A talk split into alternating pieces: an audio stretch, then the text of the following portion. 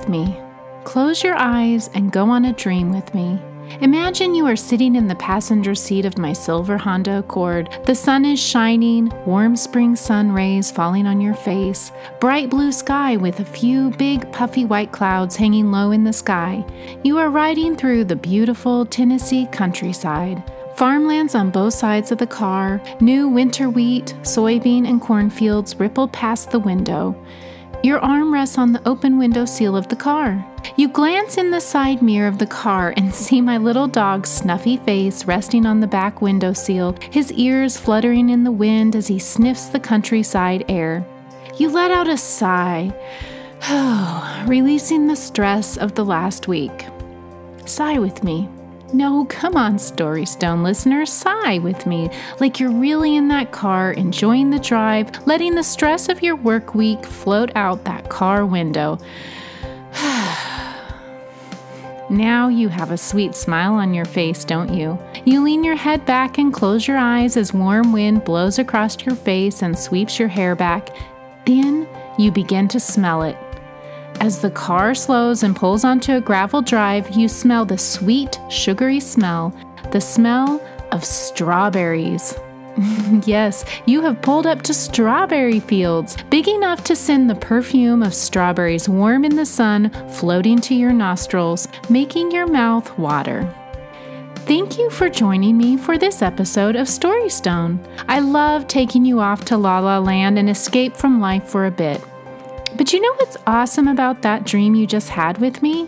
It's attainable. Yes, it's what I do with my kids every spring. It's a great kickoff to the bounties nature provides us throughout the summer. I love picking strawberries. Okay, okay, some years it's actually a hard task, but I have been picking strawberries every spring since I can remember.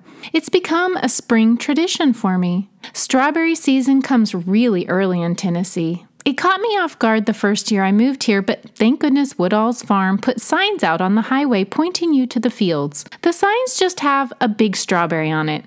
Apparently, that's all you need. No name, nothing but a hand painted strawberry and an arrow. Every year I see it and I think, wait, is it that time already? Oregon strawberry season is later, so I guess that's why I don't see it coming. But I should, since by now spring is in full gear. Right now, as I write, I'm looking out my back window into the forest, and the green of the new leaves is such a bright lime green it makes my pupils constrict and almost makes me squint. It's so vivid. The frequent spring rain has made the bark on the trees black, such a lovely contrast to the lime green of the leaves. Anyhow, I've digressed. Let's get back to the strawberry picking stories because you know, this is Storystone, and that's why you hit the play button, wasn't it? To listen to a story. So, let me tell you about picking strawberries as a child because it makes me laugh every time I talk about it. Picking strawberries here in Tennessee is totally different than where I grew up in Oregon. Here, it's easy and relaxed. No one gets in a hurry. The first time I went picking at a local farm called Woodall's, I think I confused the woman running the stand. I kept asking about which row to start on and where was the stake to start at. She kept giving me this puzzled look, finally telling me, just pick a row, honey, any row you like. You see, in Oregon, strawberry picking is serious business. Every strawberry is potential income, so they cannot be eaten before paid for. Each row is monitored closely. No skipping rows, no stealing a big perfect one you see from another row. Now, here I go, talking faster and faster since the story starts to spill out. I'm running down that story stone lane. Now you better run along with me. Strawberry picking was usually a family affair. Wait a second. You know, this is making me stop and laugh suddenly. I never thought about how many of us would go picking together. Makes me chuckle thinking about it. Really, I never thought about this before. No wonder things were so serious. The owners of the fields must have groaned when they saw the Hershers piling out of their cars and vans to come pick in their fields. My grandma and Grandpa Hersher were the leaders of the pack. Then there would be my Aunt Barb and her four girls, Aunt Cheryl and her two boys, my mom, maybe my dad, with my sister and I. I remember my great Aunt Vi going with us once, even. I mean, that's like 15 people all at once descending upon the field. Um, Maybe that's why it became a serious thing for the farmer. We were like a pack of locusts, mowing those strawberries down. We'd spill out of the cars, large Tupperware containers bouncing across the packed gravel parking lot. We kids would be darting to the edge of the fields, grabbing at the red berries and stuffing them in our mouths, while our moms would be pulling us back, telling us we had to pay for them before we ate them. A few of the adults would go to the stand to find out where we could start picking. Now, this is where it gets serious. There would be a stake in each row. The stake would start at the beginning of the row at the beginning of each day. As you picked, you had to take the stake with you, and when you were done filling up your container, you would place the stake where you stopped. Then the next person to pick on that row would start at the stake where you left off. If you saw a big, juicy, perfect strawberry in the row next to you, it was off limits. No swiping. My grandpa Hersher didn't like to follow those rules very well. He ate almost as many as he picked and would grab berries from the adjacent rows as if those rules didn't apply to him. I will never forget the look of horror on my grandma Hersher's face the time my grandpa got kicked out of the field for eating too many berries. The farmer had warned him many times, and finally he gave him the boot like an umpire at a baseball game. You're out! It's really hard not to eat the berries while you're picking, though. Nothing tastes better than a big, ripe, juicy strawberry that is hot from the sun. Yeah, hot. The warm berry will burst in your mouth and it just tastes sweeter and more aromatic hot from the sun. So we kids would find the biggest berry we could, then peek over at the farm stand to make sure the farmer wasn't watching and pop it in our mouths, trying to hide the juice running down our chins. Speaking of juice, strawberry juice stains horribly, so we'd always try to wear our grubbiest clothes, knowing good and well they'd come through the wash with telltale strawberry picking stains on them. Not only would the stains come from eating the berries or occasionally dropping one and it bouncing off your shirt, but most of the stains would come from my cousin Scott. Scott was a rascal of a boy. Oh man, was he fun! I was a rule follower, and Scott, well, he liked to bend the rules as much as he could. He was always questioning the rules or finding a way around them. Oh, I loved him for it. I loved that he could have the courage to do the things I never dared. Until he'd rope me into it, that is. So there I'd be, trying to see how fast I could fill my bucket when splat! A big rotten berry would hit my back. Strawberries like to rot at the first little bit of rain. I think they can go from perfect to rotten in a matter of minutes and a big rotten strawberry was just too much of a temptation for Scott to handle. He'd glance up to make sure the adults weren't looking, lob it at one of the cousins, then duck his head instantly, making it appear he was intently picking berries. now, every strawberry picking session would start with my grandma lining us up at the beginning of the rows, telling us there were to be no berry fights this year. Uh huh, we'd nod with very serious faces. No, I'm serious, she'd say. We don't want to get kicked out again like we did last year. Yeah, it wasn't just my grandpa that got kicked out. We all got kicked out once when it was just the kids and my poor sweet grandma. We got the boot for having a berry fight. Of course, Grandma, we got it. No fights. Scott, stop smirking. We aren't going to have a strawberry fight. Then Bonnie would say, I have my favorite t shirt on, Scott, so you better not hit me with a strawberry. Oh, sheesh, Bonnie, why'd you tell him that? You're just asking for it. Then we'd be given our assigned row. Two kids to a row, one on each side, taking our giant Tupperware bowls or Adams natural peanut butter buckets in hand, and we marched into the fields with grand visions of how fun it was going to be to pick those delicious strawberries. But you know, Strawberry picking is a lot harder than you think. Actually, it's much harder. The bushes are low lying, and you have to either kneel on the ground or stand and bend over. I'm not flexible, so that doesn't work, and I don't want to kneel on the ground getting my knees dirty with old strawberries and dirt, so I'd usually squat. The sun tends to get pretty hot, and you have to really get into those bushes, pushing back the leaves since the berries like to hide. Then you have to only pick the red ones, no white bits on the berry allowed, but be careful not to pick the sneaky ones that are rotten on the underside. See? The picking goes slower than you think. There you'd be one quarter of the way into your empty peanut butter bucket. Yeah, we used to buy natural peanut butter in a bucket size. And you'd be thinking, Oh man, this is taking forever and my back and legs are tired already. Scott would be regaling you on how much he could make picking strawberries with the migrant workers. He'd be over there telling you the math. If you pick one bucket, that's $3 per bucket. I'm sure I could pick five buckets in an hour. So, I mean, that would be like $15 an hour. And if I worked six hours, that would be almost $100 a day. Scott, you could never pick five buckets in an hour. We've already been here half an hour and you don't even have half your bucket full. Then their Grandpa would go, taking his fourth bucket to the stand to get weighed. What? How did he just do that? That man could pick strawberries at lightning speed. Well, pretty soon Scott would realize his error. His picking speed was not up to his money making desires, and that's when the berries would start to fly. It would always start out quietly, like nothing was happening.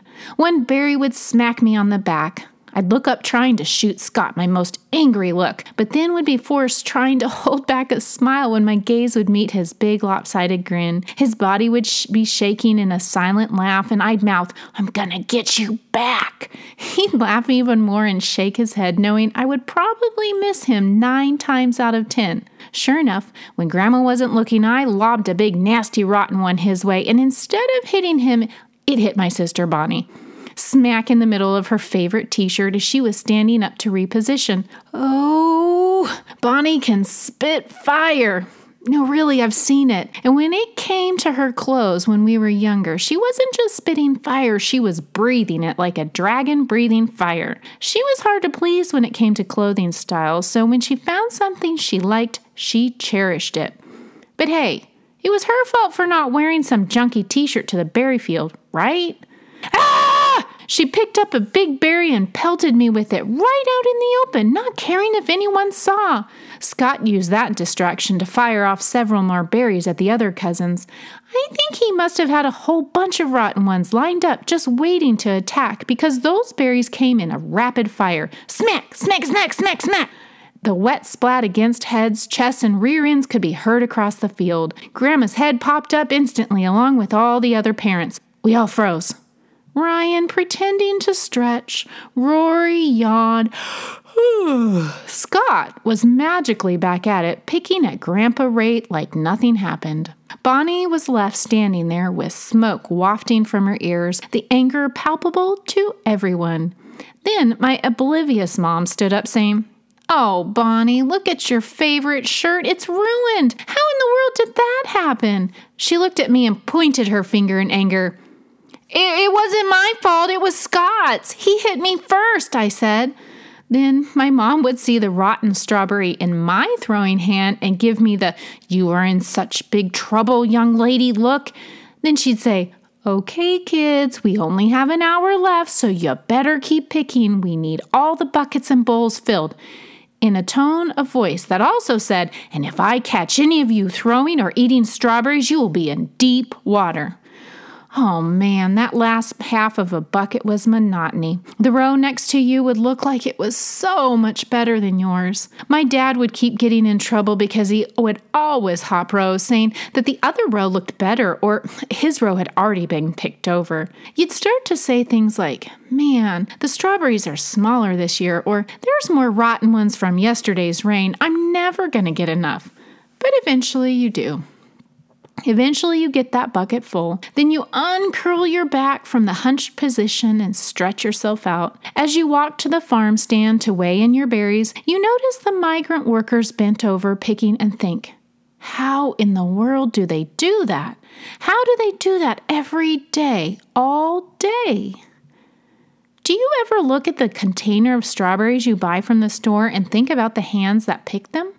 I do. All the time. They don't have machines to pick strawberries. That job is still done by hand. My first job in high school, other than babysitting, was picking blueberries. My dad worked with an ER doctor that also had a large blueberry farm. He roped us into going to picking one summer. We thought it would be great. Easy money, we thought. You know, blueberry bushes are tall, so you don't have to bend down. Ripe blueberries just fall right into your hands. Easy money, right? Oh man, were we wrong.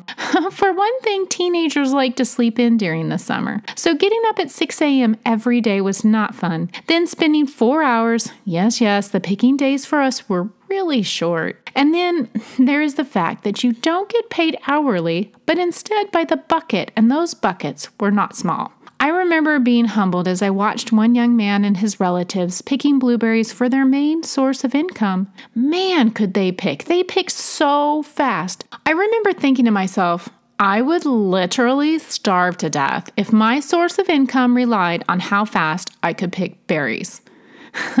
Needless to say, that was the one and only time I picked fruit as a job. Plus, a year later, they figured out an automatic blueberry picking machine. They shake the bushes and the berries fall onto nets, which take it to conveyor belts.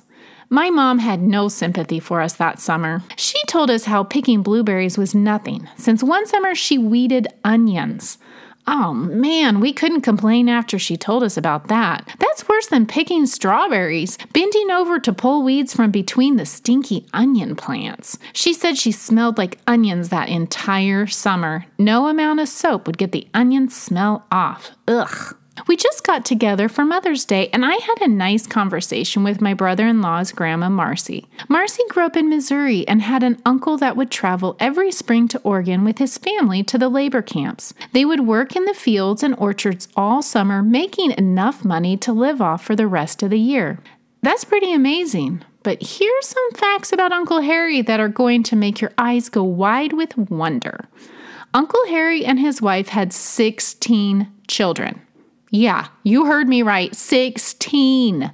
They lost one baby at birth, another passed away as a small child while in Missouri, and another died while out in Oregon, leaving them with 13 living children. Still, 13 mouths to feed, 13 growing bodies to clothe.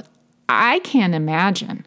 I had to ask Marcy in shock how in the world did they get all of those kids to Oregon every year? She said matter of factly, they drove. Wait a second, I heard myself saying. They didn't have passenger vans in 1949. What kind of car did they go in?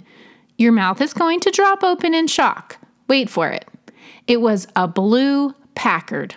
yeah, go Google images of 1949 Packards. It's really a lovely big old car, and according to the internet, the standard seating was for seven people. So it makes me laugh thinking about how 13 children and two adults all fit themselves into that car. I mean, I guess this was before the days of seatbelts. I'm sure there were some kids on the floor. Maybe there was room behind the back seat. Then who knows? Maybe the kids took turns taking naps in the trunk. but then, where did they put all the clothes and household items needed for a summer in a labor camp? Unimaginable, right? But Uncle Harry would somehow manage to pile everyone into that blue Packard and off they'd go 22 hours, even climbing over a mountain pass. One year he did this without breaks.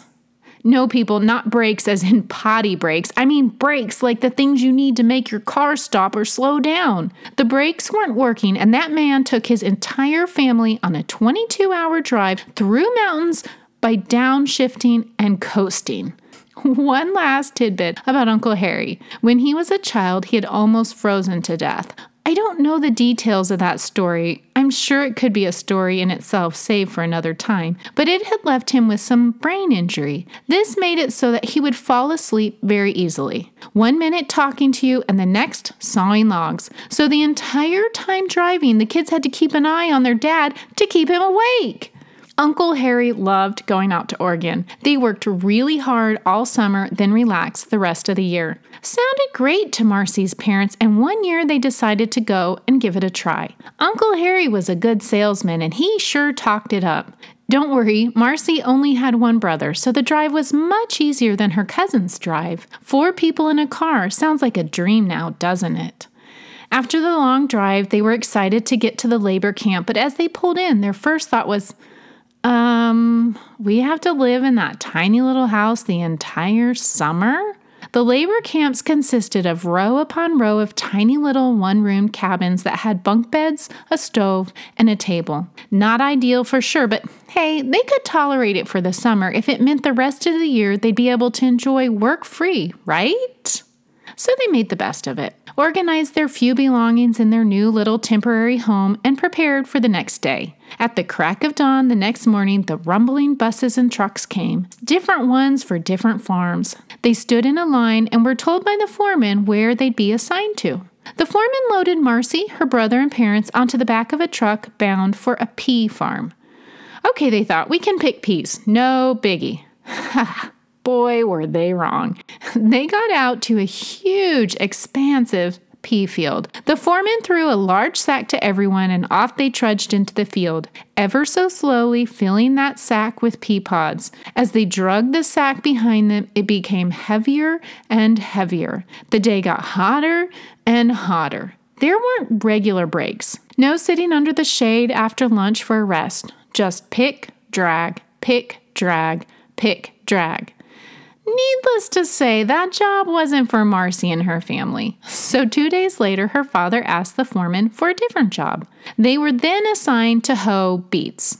This sounded a lot like what my mom did with the onions long, hot hours battling the weeds that were fighting for soil space with the beets. At least they didn't smell like onions, but still, that job lasted less time than working in the pea field. Marcy's dad was able to get them transferred to a cannery, Phew, now that they could handle. Out of the sun or rain, no weeds or dirt. This was going to be great. They put Marcy on the conveyor belt line. She was told to stand at the conveyor belt that had all the shelled peas on it and pick out the bad peas as they whizzed past. Okay, easy peasy. See what I did there? Easy peasy. anyway, this is how Marcy described it. I was standing there watching all those peas, trying to pick the bad ones out, and before you knew it, I was laying on the floor dizzy. My body just kept wanting to follow the peas along the conveyor belt, and then I fell straight over onto the floor. she and I got a giggle over that part. Apparently, she wasn't cut out for even the conveyor belt. Thank goodness they finally found a job for her where she could spend the rest of the summer. They placed her at the end of the line where the cans were labeled and placed into boxes. The cans came down the conveyor belt and then it split into three lines. Each line had a different brand label, all the same peas, canned all the same way, but different labels were placed on the can. One row with Libby's, one row with Green Giant, and one with a generic brand. Hmm, see, I always figured that the generic and brand name were the same. So, Marcy just had to make sure the correct label was going down the last three conveyor belts into the correct boxes. And you know what? She did it! The rest of the summer, she watched those cans go into boxes, occasionally sending a can down the correct line. Now, at the end of the summer, when Harry patted his brother's back, saying, See, that was a great summer, wasn't it? Marcy's father sighed and said, Um, I just don't think this was for us. We probably won't be coming back next summer. Could you have done that? Could you have gone every summer and worked in the fields picking berries and vegetables, hoeing the weeds, climbing ladders, and picking fruit from the trees? That was back in 1949, but you know what? A lot of the methods are still the same. Most of the fruits and vegetables we enjoy every day are still picked by hand. So, next time you're enjoying an apple, stop and look at it and think about the hand that picked it from the tree for you. Next time you pop a grape into your mouth to enjoy the sweetness, think about the person that reached into the vine and snipped the cluster and placed it into the shipping crate. Hard work done by amazingly strong people, and sometimes it's that hard work that makes things taste better. You still have time this spring. Go find your local strawberry field. Put on your grubby clothes, take a lovely drive through the countryside, and enjoy picking those berries for your family to enjoy. Make some freezer jam, or how about some strawberry shortcake, my favorite? Oh, oh, or you can freeze some of them for smoothies in the winter. My favorite is to pull some frozen berries out in the winter and make a strawberry sauce for waffles. Then, while we eat the waffles, we reminisce about the day we picked them. Last spring, we had the easiest picking ever. The weather was just right and created giant berries without any rot. We filled our buckets within a half hour. Then we were home and made strawberry shortcake with extra fresh whipping cream. I've made you hungry for strawberries, haven't I? Then I've done my job. Go take a look at my website, www.storystone.org, to see the picture I took of the kids at the strawberry patch at Heads Farms last year. Then send me a message to let me know when you go picking strawberries. Tell me how it went. Send me a picture. Oh, and then one more item of business before I leave you to dream about strawberry fields. I need your stories. Anyone that wants to share a funny time in your life, a memorable experience, or just immortalize a momentous time, let me know. I love telling my own stories, but I also love telling yours. Keep them coming.